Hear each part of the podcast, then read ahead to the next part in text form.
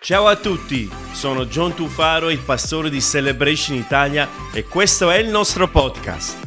Voglio ringraziarti per come ci stai seguendo oggi e spero che questo messaggio possa ispirarti, rafforzare la tua fede e darti una giusta prospettiva per vedere Dio muoversi nella tua vita. Buon ascolto! Allora, stasera vogliamo uh, affrontare un po' uh, questo argomento. Stiamo parlando di essere un uh, cristiano, un credente forte, un credente forte ben radicato in quello che è la verità. due settimane fa abbiamo parlato di essere irremovibile sulla verità. settimana scorsa abbiamo parlato della, per essere un credente forte, un cristiano forte, la Chiesa è importante. La Chiesa non è un qualcosa che è un optional, ma è un qualcosa che fa parte del DNA, del cammino di un credente. E noi questa sera vogliamo parlare un po' di, dello spirito. Noi, per essere forti, noi dobbiamo alimentare lo spirito di Dio nella nostra vita. Per resistere a quelle che sono gli insidie del nemico, noi dobbiamo assolutamente essere radicati e far crescere la parte, diciamo, non uso un termine che magari uh, non tanto si usa, non la parte della nostra uh, carne, ma la parte del nostro spirito, ok? Noi vogliamo essere forti, credente, forti. Prima che mi dimentico, vi mando i saluti di Marianna, uh, ha detto saluto tutta la chiesa, non si sentiva 100-100, allora sta guardando anche lei da casa, vogliamo ricordare anche lei nelle nostre preghiere, altrimenti prima di entrare a casa mi trovo una pentola in fronte come hai pregato tu? Guarda, a me non hai pregato. Hai ragione, Marianna, chi lo vegna.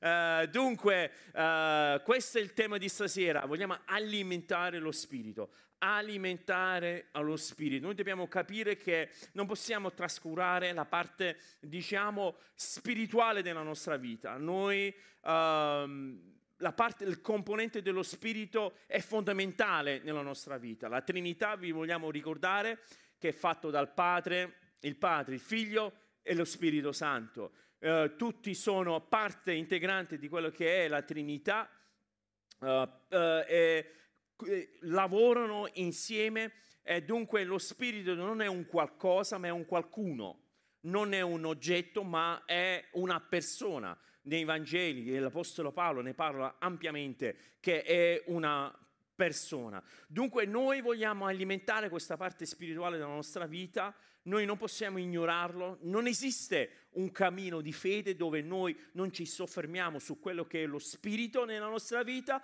non esiste che noi trascuriamo quello che è l'opera dello Spirito Santo nella nostra vita, non possiamo ignorarlo, non possiamo in qualche modo metterlo da qualche parte su un mobile e dimenticare di questo fatto. C'è la parte di noi, la parte spirituale della nostra anima che ha bisogno di essere alimentata, che ha bisogno di crescere, che ha bisogno che possa essere sviluppato. Dunque Dunque, noi come esseri spirituali, noi dobbiamo accertare che noi stiamo nutrendo la, la nostra anima spirituale e per diventare cristiani forti, per diventare cristiani, diciamo, radicati, dobbiamo alimentare questa parte spirituale della nostra vita. Ovviamente voglio ricapi- ricapitolizzare un po' quello che ho detto. Essere credente forte, siamo irremovibili su quello che è la verità, la parola di Dio. Per essere forti, per essere forte la Chiesa è importante nella nostra vita. Per essere forti dobbiamo alimentare lo Spirito nella nostra, nella nostra vita, ma tutto basato sulla parola di Dio. Ovviamente in questi giorni, in queste settimane, abbiamo sentito un po' quello che è successo in Sicilia, di questa famiglia che questo questa, non, questa persona, questo, questo marito che ha ucciso la moglie e due bambini. Dietro, diciamo, sbandierando un po' questa cosa che doveva liberare, scacciare questi demoni. Ovviamente poi il mass media ha fatto il suo lavoro. Quando facevano i vari reportage inquadravano gli insegni delle varie chiese evangeliche e quant'altro. Questa cosa mi ha un po' disturbato, questa cosa mi ha, mi ha un po' fatto lasciare così, uh, non so voi, ma mi ha un po' dispiaciuto questa, questa cosa di, di voler uh, in qualche modo mettere in cattiva luce quello che è il Vangelo, quello che è il nostro cammino.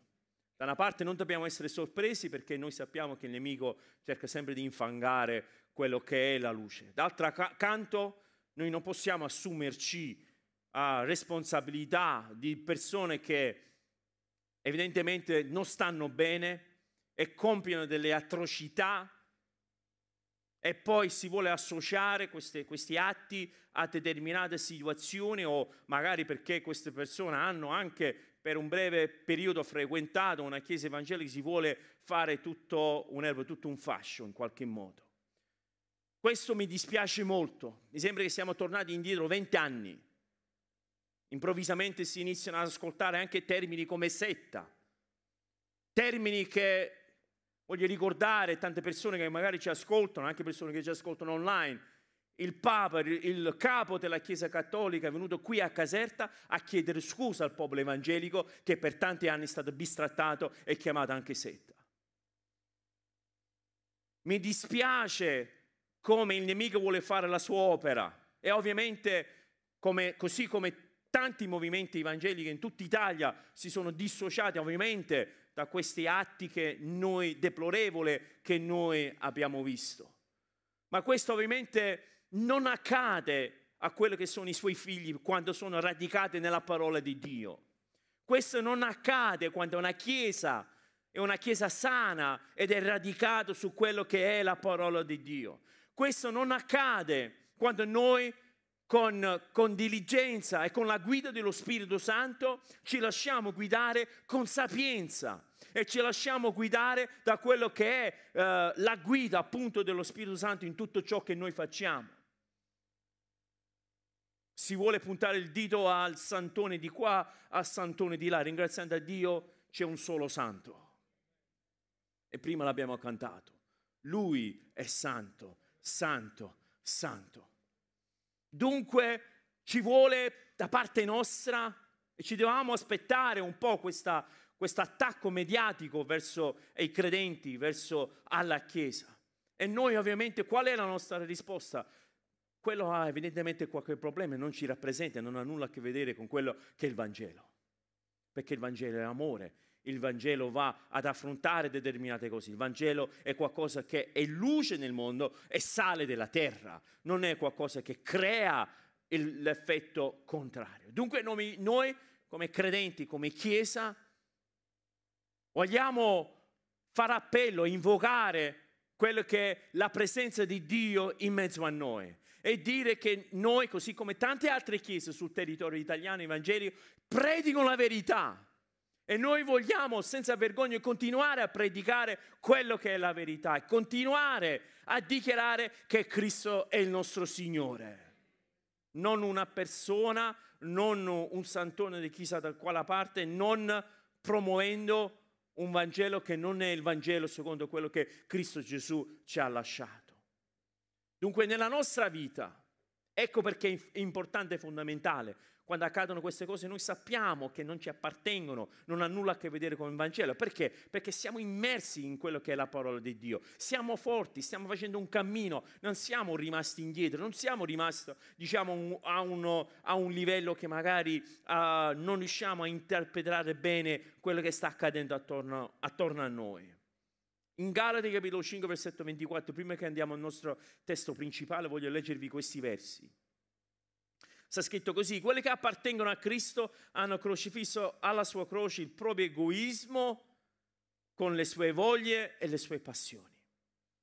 Non eh, è stato crocifisso alla sua croce quello che è il proprio egoismo, quello che sono le sue voglie e le sue passioni. Perciò, se ora viviamo per la potenza dello Spirito Santo, anche la nostra vita deve essere guidata dallo Spirito Santo.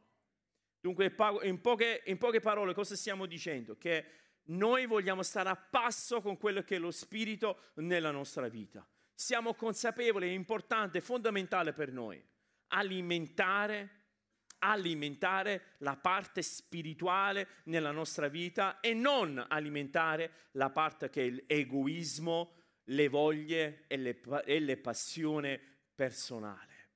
Quando noi leggiamo questi testi secondo, uh, secondo diciamo, uh, uh, diciamo, la visione, secondo quello che è il Vangelo, il Nuovo Testamento, noi vediamo che c'è un tratto uh, continuo, vediamo che c'è un comune dominatore che parla e va a invocare sempre a lasciamo ogni cosa e seguiamo Cristo lasciamo il nostro desiderio, lasciamo quello che sono magari nostro, le nostre, come si vuol dire, passioni, non inteso come quello che ci appassiona, ma passione, quello, quello, quella voglia irrefrenabile di compiere chissà che tipo di atto, lasciare ogni forma di egoismo per veramente servire il nostro Signore e dare la gloria soltanto a Lui.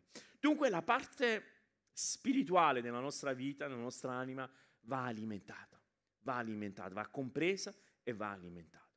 Voglio leggervi il nostro testo principale adesso, il Vangelo di Giovanni, capitolo 3. C'è sta questo episodio dove questo uomo, questo, questo insegnante, questo maestro, questo capo del, della sinagoga, uno dei capi della sinagoga, che va a incontrare Gesù. Va a incontrare Gesù di notte e gli pone delle domande, gli, è lì pronto a, a incontrarlo, è lì pronto a, a, capire meglio, non sappiamo bene le motivazioni che l'ha spinto di andare a parlare con Gesù, non capiamo bene se è, se è un'iniziativa personale oppure è stato mandato dal Sinedrio, è stato mandato dai vari sacerdoti per capire un po' meglio di questa situazione. Dunque leggiamo insieme eh, l'Evangelo di Giovanni al capitolo 3 da versetto 1. Se non avete, avete la Bibbia potete seguire qui sullo schermo dietro di me. C'era tra i farisei un uomo chiamato Nicodemo, uno dei capi dei giudei. Egli venne di notte a Gesù, gli disse, Maestro, noi sappiamo che tu sei un dottore venuto da Dio perché nessuno può fare questi miracoli che tu fai se Dio non è con lui. Però se analizziamo bene questo verso, noi vediamo che non c'è una vera domanda. Ci avete fatto caso? Se noi guardiamo bene, bene, bene questo verso, non c'è una, non c'è una domanda. È venuto quasi come per capire quello che è la risposta, o meglio ancora dire, più che una risposta, una reazione di Gesù dietro una sua affermazione, iniziando dalla prima parola che gli rivolge. Lo chiama maestro. Curioso questa cosa. Lui, Nicodemo, era consapevole che Gesù non era qualificato, non era qualificato secondo i standard dei giudei di quei momenti, secondo il Senedrio, non aveva fatto una scuola particolare così come era costume fare in quei tempi chi voleva diventare maestro, c'era tutto un percorso. Loro erano consapevoli che Gesù non aveva fatto tutto questo percorso. Eppure questo Nicodemo lo confronta gli parla. Qualche studioso, uh, mi ricordo, aveva letto un articolo che a- aveva usato a suggerire forse che era quasi una provocazione per Gesù che lui lo chiamava maestro. Ma noi vediamo Gesù come risponde. Continuiamo a leggere, versetto 3. Gesù gli, rispo- gli rispose dicendo, in verità, in verità, io ti dico che se uno non è nato di nuovo, non può vedere il regno di Dio. Se uno non è nato di nuovo, se uno non fa una, una, nuova decisione per Cristo, se uno non decide di voler essere nato di nuovo. E la nuova nascita, uno dei simboli della nuova nascita, è anche il battesimo che si, compia, che si compie in acqua, cosa che noi uh, stiamo organizzando.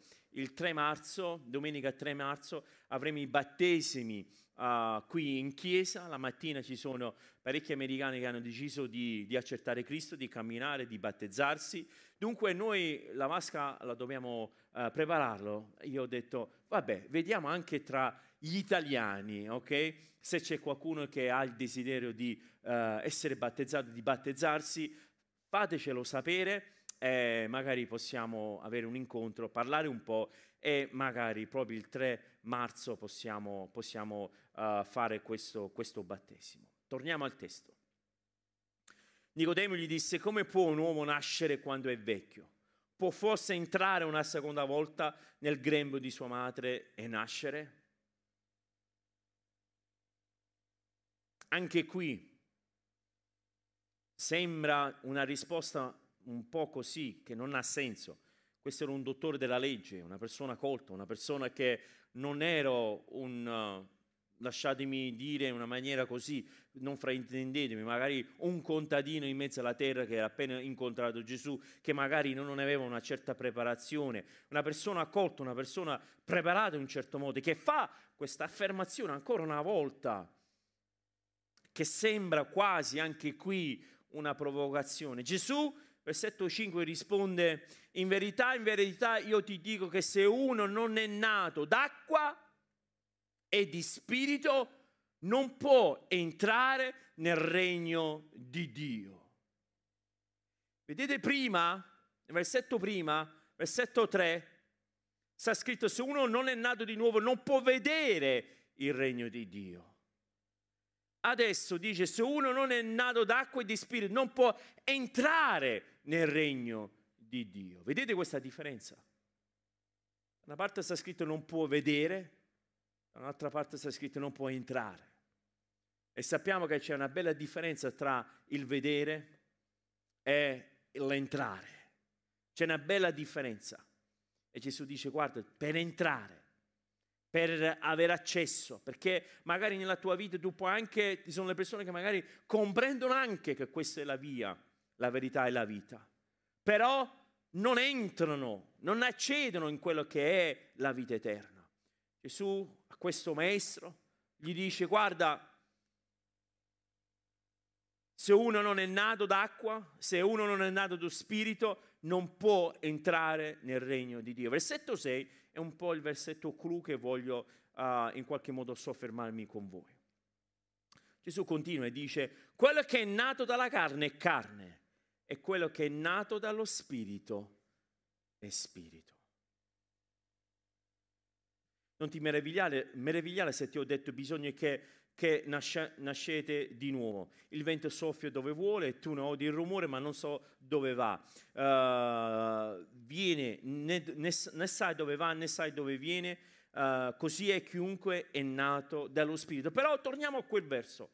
Quello che è nato dalla carne è carne, quello che è nato dallo Spirito è Spirito. Quello che è nato dalla carne è carne e quello che è nato dallo Spirito è Spirito. Noi non possiamo illuderci. Qualcosa, quando una cosa viene concepita, quando un qualcosa viene concepito nel corpo umano, quella cosa ha un sviluppo naturale, ha un percorso, diciamo, naturale che si ha, inevitabile, quando un qualcosa sta per nascere e le parole che Gesù ha deciso di utilizzare, ovviamente non a caso, è proprio questa parola, quello che è nato dalla carne rimane, rimane, rimane carne, quello che è nato nello spirito diventa spirito. Qualcosa che nasce, qualcosa che inizia un, un progresso, qualcosa che inizia un certo percorso. E sappiamo che Gesù ci presenta soltanto due opzioni. O è opera della carne o è opera dello Spirito. Ma in entrambi i casi c'è bisogno che questa cosa viene sviluppata. In entrambi i casi questa cosa che viene concepita dentro di noi sta avendo una crescita, sta crescendo. Allora la domanda è, cos'è che sta crescendo nella mia vita? La parte carnale di me, i miei desideri, le mie passioni, le mie preferenze? O sta crescendo la parte spirituale di me? Quello che è il voler fare la volontà di Dio, voler fare la gloria di Dio. Cos'è tra questi due elementi, queste due posizioni che sta crescendo nella mia vita? Gesù ha utilizzato questo termine, quello che è nato. Un termine che tutti siamo abbastanza familiari. Quello che nasce ha il suo progresso. C'è un'evoluzione, c'è qualcosa che accade. Un bambino quando nasce non rimane bambino, ma continua a crescere. La stessa cosa nella nostra vita. Quando noi diamo spazio a quello che sono i desideri della carne, la volontà della carne, le sue, diciamo, desideri e quant'altro, non fa altro che continua a crescere nella nostra vita. Oppure, se noi facciamo crescere lo spirito nella nostra vita, diamo uh, agio a quello che è lo spirito, quello che nasce dallo spirito, continua a crescere e evolversi nello spirito. Dunque noi dobbiamo capire Dobbiamo veramente capire con tutto il nostro cuore, tutta la nostra vita, con tutto, nostro, con tutto noi stessi, cos'è che stiamo facendo crescere nella, nella nostra vita. Ci siete? Mi ricordo quando, era, quando ero bambino, tantissimi anni fa, uno dei primi ricordi che ho, quando stavo, quando, quando crescevo, avevo quei 7-8 anni, mi ricordo che mio padre aveva un appezzamento di terreno che il comune in Inghilterra, so quando voi lo sapete, ma coloro che non lo sanno, io sono cresciuto in Inghilterra come immigrati italiani in Inghilterra, il comune aveva dato a disposizione chi, a chi desiderava, chi voleva, di prendere un piccolo appezzamento di terreno per crescere uh, ortaggi, frutta, quello, quello, che uno voleva piantare per, per uh, eh, 3-4 anni, quando, quando, uno desiderava tenerlo, poteva crescere quello che voleva. Io mi ricordo, quando ero bambino, che mio padre delle volte mi portava con lui a questo appezzamento di, di, giardino e mi divertivo andare con mio padre, soprattutto quando ero più piccolo, mi divertivo andare con lui perché mentre lui lavorava la terra, zappava, faceva quello che lui faceva, io mi divertivo, mi portavo il pallone piuttosto che andavo a esplorare, uh, diciamo, attorno a quello che c'era. Poi dopo, man mano che io crescevo, ovviamente mio padre ben ha pensato di mettermi al lavoro e quando io ho iniziato a lavorare, indovinate un po', non mi piaceva più andare al giardino. Mio padre mi diceva, Giovanni, fai una cosa, vedi che più avanti c'è un piccolo ruscello, dobbiamo uh, annaffiare un po' il giardino. Uh, e, e, io guardavo attorno e dicevo, ma la pompa dove sta? Ma quale pompa? Ecco qua, dice si secchio. Vai avanti, indietro, vai a prendere l'acqua e io quello facevo. E io gli dicevo, papà, io non voglio venire più con te. E dice, ma così mio padre cercava di convincermi, ma così belle vieni con me. Fin, finché giunse il giorno, non mi dimentico mai, che mio padre fa, Giorno, vatti a mettere gli stivaletti, vieni con me, andiamo al giardino. Io già, ma non voglio venire, papà, non, non mi piace. No, no, devi venire, vieni con me. Andiamo lì uh, al giardino dove lui ovviamente cresceva, tutti questi ortaggi e quant'altro. Uh, era, era, è appena stato un camion di un contadino in Inghilterra che aveva appena scaricato un camion di letame. E io, Emanuele, credimi, io non sapevo cosa pensare. C'era davanti a me una montagna di letame. Sai cos'è il letame? Gli escrementi, la cacca del, delle mucche, praticamente. Questa montagna davanti a me e mio padre, lui contento, i suoi occhi brillavano. E lui cercava di convincermi, prendi la pala e buttala in mezzo al terreno, va, che poi, poi l'insalata che stasera mangiamo è più saporita. Poi le patate che crescono tra qualche mese sarà buonissimo. Poi il cavolfiore sarà bello. Io guardavo mio padre, comunque per tre giorni non ho mangiato né cavolfiore né, né patate né niente. Però io mi ero adoperato, facevo tutta questa cosa, io vedevo mio padre con quanta cura lui si adoperava nel giardino, zappava, lo, lo faceva veramente con passione, uh, lo faceva, non lo so se era con passione perché ci piaceva, però penso di sì, perché ancora oggi uh, a più di 70 anni, anche nel giardino di casa, lui pianta pianta di tutto e di più. Dunque mio padre piantava ogni cosa, ogni frutto, ogni um, qualsiasi cosa lui piantava sempre e ogni volta tornava a casa. Ma io notavo questa, questa, questa voglia di mio padre, questa, questo lavoro che lui faceva con questo giardino sempre che, che si dedicava a questa cosa. Mio padre era molto orgoglioso di, di questo suo giardino. Mi ricordo come se fosse ieri, che mentre uh, andavamo verso il nostro appezzamento di terreno, non era molto grande, diciamo la metà di questa stanza, uh, mentre noi andavamo verso questo, questo terreno, c'erano gli altri immigrati, parenti, mezzi parenti, amici, che anche loro hanno preso diciamo, questi appezzamenti di terreno. E io vedevo mio padre che commentava fra di sé, ma guarda un poco questo giardino come sporco, non c'è niente, ma guarda un poco a Peppe, qua ha lasciato tutto così, ma guarda un poco i pomodori di quelli, vedi come sono piccoli, vedi a papà i nostri come sono belli grandi, mi sembra la ruota di scorta di una Fiat Punto 30, vedi un poco i zucchini di questo come sono così, vedi i nostri zucchini come sono, lui con orgoglio, lui con questo orgoglio, ok, per il fatto che lui dedicava questo tempo verso questo giardino. E lui mi faceva notare le persone che magari non dedicavano il tempo a questo giardino erano un po' trascurate. In poche parole, cosa c'entra il giardino di papà con quello che noi stiamo facendo qui e con quello che abbiamo letto? C'entra perché nostra, il nostro giardino, la nostra vita, se noi non lo curiamo, se noi non ci dedichiamo del tempo, se noi non gli diamo giusti, i giusti nutrienti, difficilmente possiamo andare a raccogliere quello che noi stiamo cercando di seminare. Sapete, non era sufficiente soltanto seminare. Non era sufficiente soltanto buttare i vari semi del pomodoro lì in mezzo al terreno o le piantine di pomodoro li buttavo in mezzo al terreno così e poi magari dopo tre mesi tornavo, magari che ti aspetti a trovare, ok? Belle pomodori che adesso andiamo a raccogliere, no, c'è del lavoro, c'è dell'intenzionalità, c'è un lavoro che tu devi fare, continuare a fare. Il giardino, sai, se tu lo lasci, cosa succede? Che inizia a crescere l'erbaccia, inizia a crescere delle cose che tu non vuoi vedere, non vuoi che crescono insieme a quello che magari il tuo cuore desidera vedere dar quello appezzamento di terreno. È la stessa cosa anche noi nella nostra vita. Cos'è che stiamo curando?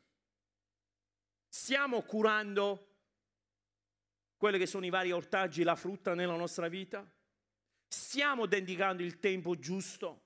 Stiamo investendo con, con lavoro e con intenzionalità?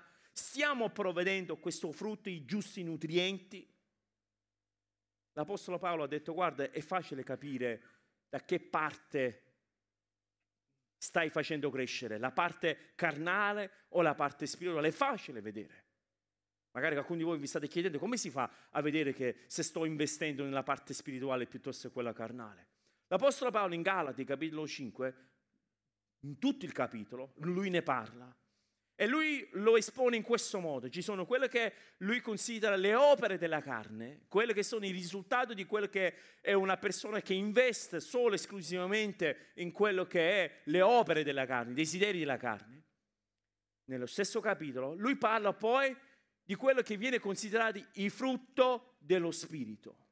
Leggiamolo insieme. Galati capitolo 5 versetto 13, scusami 19, sta scritto quando segui il desiderio della tua natura peccaminosa, i risultati sono molto chiari.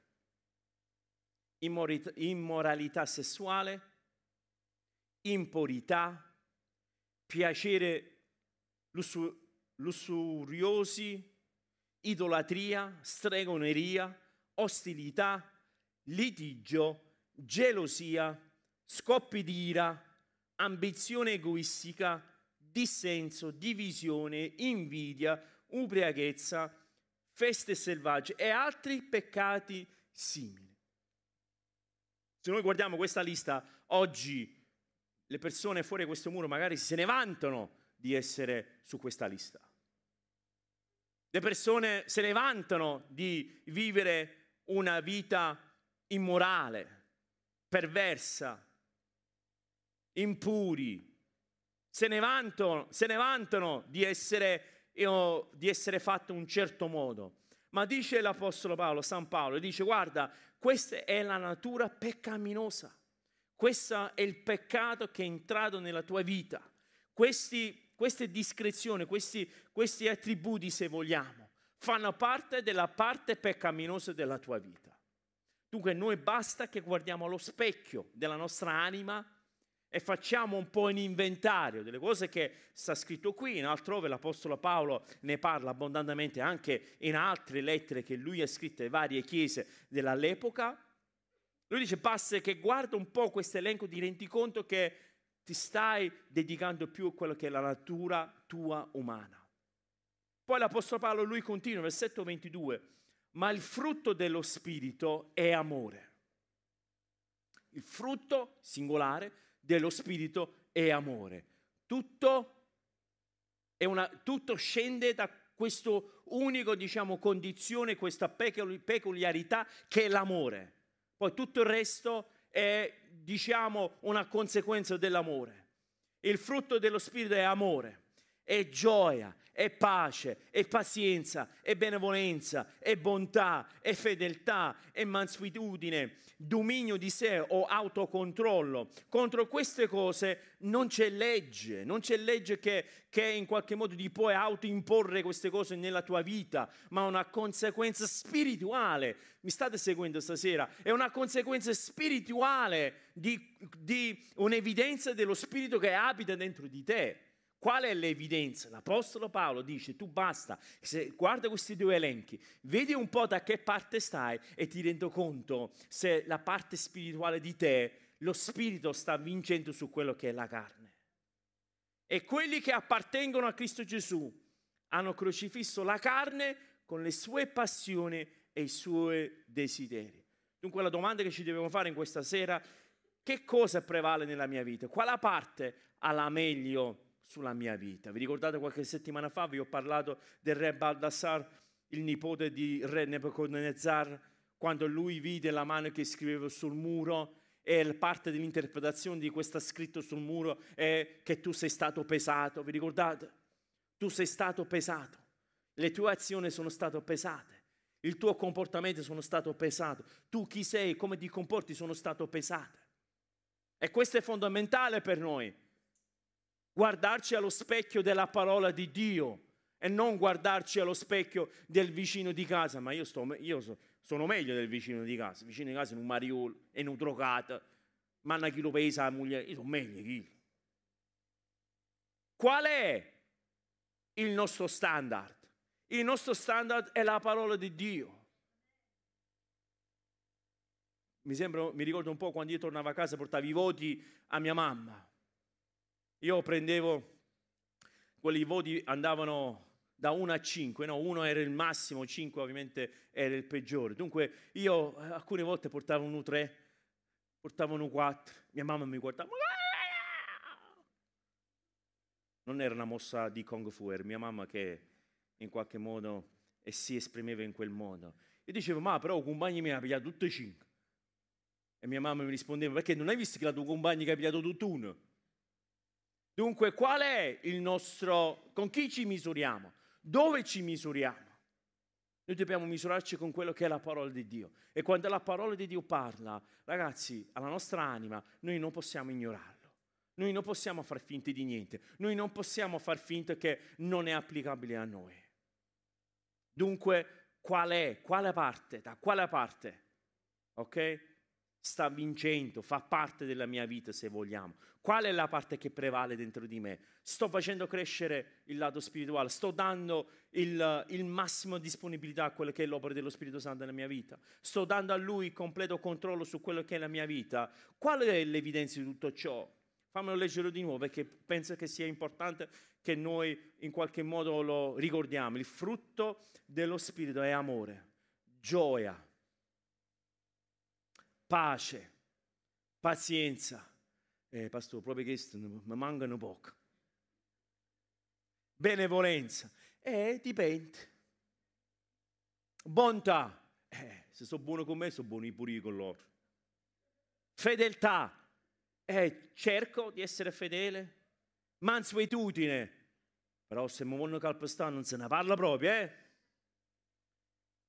Autocontrollo, eh però pastore, autocontrollo, quando mi fanno scattare la molla non, non, ci riesco. Però noi dopo siamo amici come, come prima. Schiatta a capo, uccide, però siamo amici come prima. La parola ci parla che una delle evidenze di questo è autocontrollo. Su queste cose non c'è legge. Su queste cose non, non è una cosa che tu ti puoi autoimporre nella tua vita, puoi migliorare. Però queste sono, e voi, forse ci sono delle persone, professionisti ovviamente più capaci di me di spiegare che è una cosa che nasce da dentro. È la parte spirituale di noi che ha bisogno di essere cambiata, non comportamentale. Perché il, il, il, lato comportamentale è solo una pezza che delle volte vogliamo mettere su un problema che sta al di sotto. È il problema spirituale. Quando noi vediamo che la nostra vita non è in linea con quello che dice la parola di Dio, il problema è spirituale se non c'è abbastanza pazienza, se non c'è gioia, se non c'è pace, se non c'è benevolenza, se non c'è bontà, se non c'è fedeltà, se non c'è mansuetudine, se non c'è autocontrollo. Il problema è spirituale. L'Apostolo Paolo ci dice, questo è il frutto dello Spirito. Questa è l'evidenza dello Spirito. E il frutto è una conseguenza di un qualcosa nella natura che esiste, che cresce, che sviluppa. E dunque qua, come risultato nasce questo frutto, la stessa cosa nella nostra vita. Non possiamo sempre cercare di mettere una pezza sul nostro comportamento. Non funziona così. Dobbiamo andare alla radice. Dobbiamo permettere che lo Spirito Santo fa la sua opera nella nostra vita, estirpando qualsiasi cosa che non appartiene a Lui. Dunque, come alimentiamo lo spirito nella nostra vita? Come lo alimentiamo? Come, come faccio a crescere di più, diciamo, come faccio a dare spazio di più okay, a quello che è lo spirito nella mia vita? Così come nella natura un frutto per crescere ha bisogno della, della, della, sua linfa, la linfa che deriva da quello che è la pianta, da quello che è l'albero, da quello che è la vite.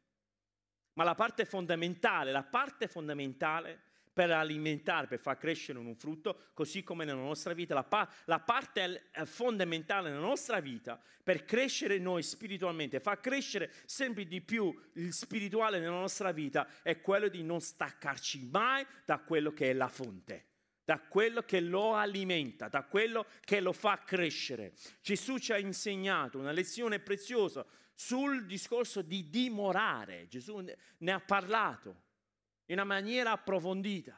Ha detto, se voi, adesso lo leggiamo questi versi, dimorate in me, io dimoro in voi. Dunque noi per poter crescere, per poter sviluppare, per essere credenti forti, okay, dobbiamo imparare questa lezione dalla natura, dalla frutta, dalla vigna dove noi vediamo che è attaccato a quello che è la vite. Non è un qualcosa di staccato, non è un qualcosa che si può sviluppare, crescere se è staccato da quello che dovrebbe dare la linfa. In Giovanni capitolo 15, versetto 4 sta scritto dimorate in me, io dimorerò in voi come tralci non può da sé dare frutto se non rimane nella vite, così neppure voi se non dimorate in me. Io sono la vite, voi siete i tralci, colui che dimora in me e nel quale io dimoro porta molto frutto, perché senza di me non potete fare nulla. Questo l'ho spiegato qualche settimana fa, quando qui parla che non potete fare nulla, non si parla. Ma pastore, io ho una bella carriera, ho uh, una bella casa, mi sono fatti i soldi, mi sono fatto qua. No, voi senza di me non potete fare nulla di significativo. Nulla che dura per l'eternità, nulla che lascia un lascito alle generazioni a venire, un lascito alle tue famiglie. Non potete fare nulla di importante, di significativo senza di me. Dimorate in me io dimorerò in voi. Dimorate in me, io dimorerò in voi. Io sono la vita, voi siete i tralci. Colui che dimora in me e nel quale io dimoro porta molto frutto. Porta molto frutto, molto frutto. Non qualche frutto una volta ogni tanto. Porta molto frutto. Dunque la parte fondamentale per crescere, per vedere quale parte dentro di noi sta crescendo di più, quello che è il desiderio della carne o quello che è la parte spirituale di noi, ok? E che noi dobbiamo essere attaccati a quello che è la fonte, dobbiamo essere, dimorare, ok?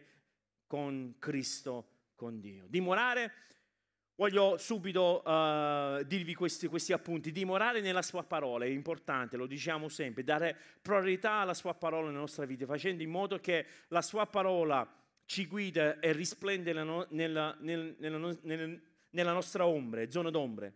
La sua parola è il nostro punto di riferimento dimorare alla sua presenza. Non c'è posto in cui vuoi essere se non alla presenza di Dio. Amen.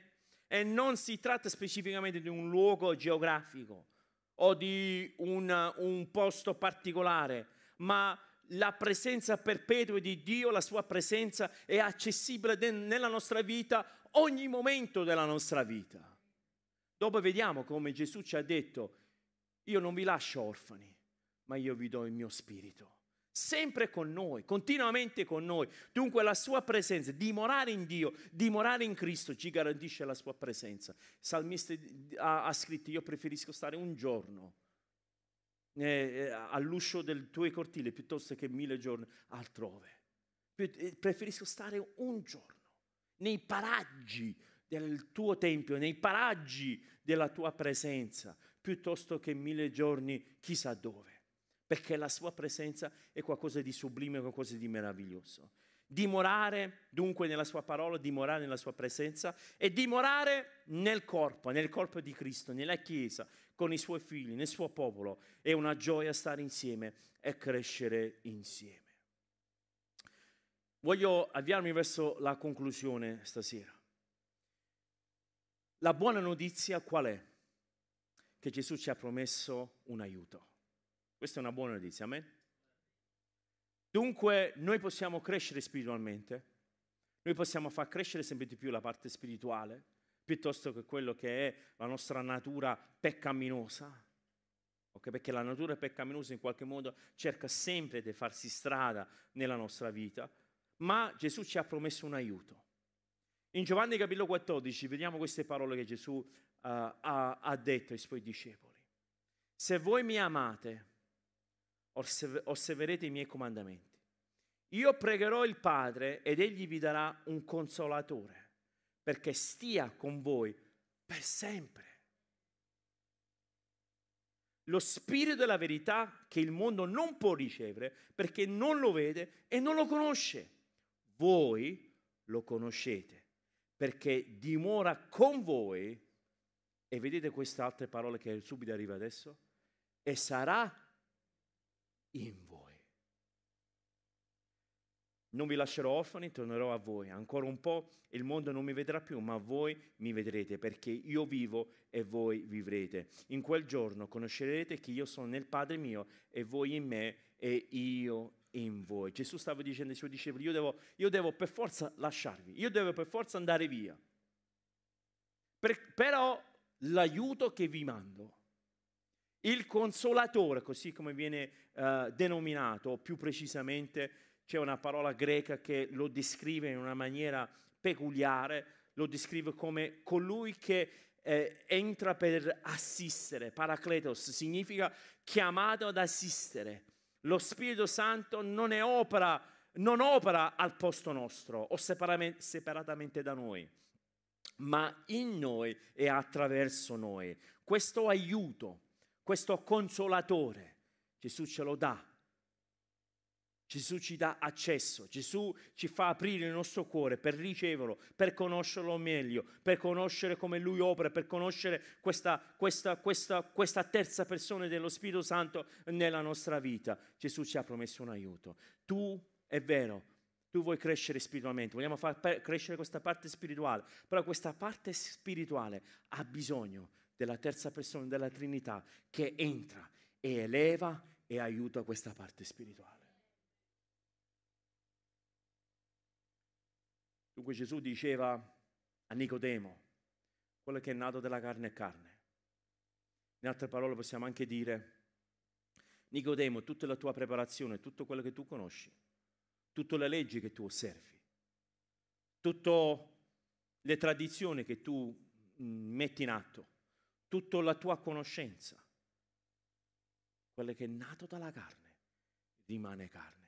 Ti manca l'elemento, spirituale, perché Dio è spirito. Lui si muove come lui vuole. Non lo puoi, non lo puoi, non lo puoi direzionare, non lo puoi comandare, non lo puoi imbrigliare, non lo puoi uh, sezionare, non lo puoi compartalizzarlo in qualche modo. Lo Spirito fa quello che lo Spirito vuole fare. Dunque nella nostra vita, per passare a un livello dove noi possiamo iniziare a vedere il frutto dello Spirito nella nostra vita, dobbiamo permettere questo Spirito Santo di soffiare nella nostra vita, alimentare il nostro spirito, alimentare la nostra vita, alimentare noi chi siamo e permettere a questo Paracletos, questo aiuto, questo, questo, questo consolatore di entrare nella nostra vita, di portarci a livello superiore. Non possiamo combattere le battaglie, ve l'ho detto tante volte questa cosa, su un livello carnale, quando è una battaglia spirituale. Dobbiamo elevarci e combattere sul piano spirituale.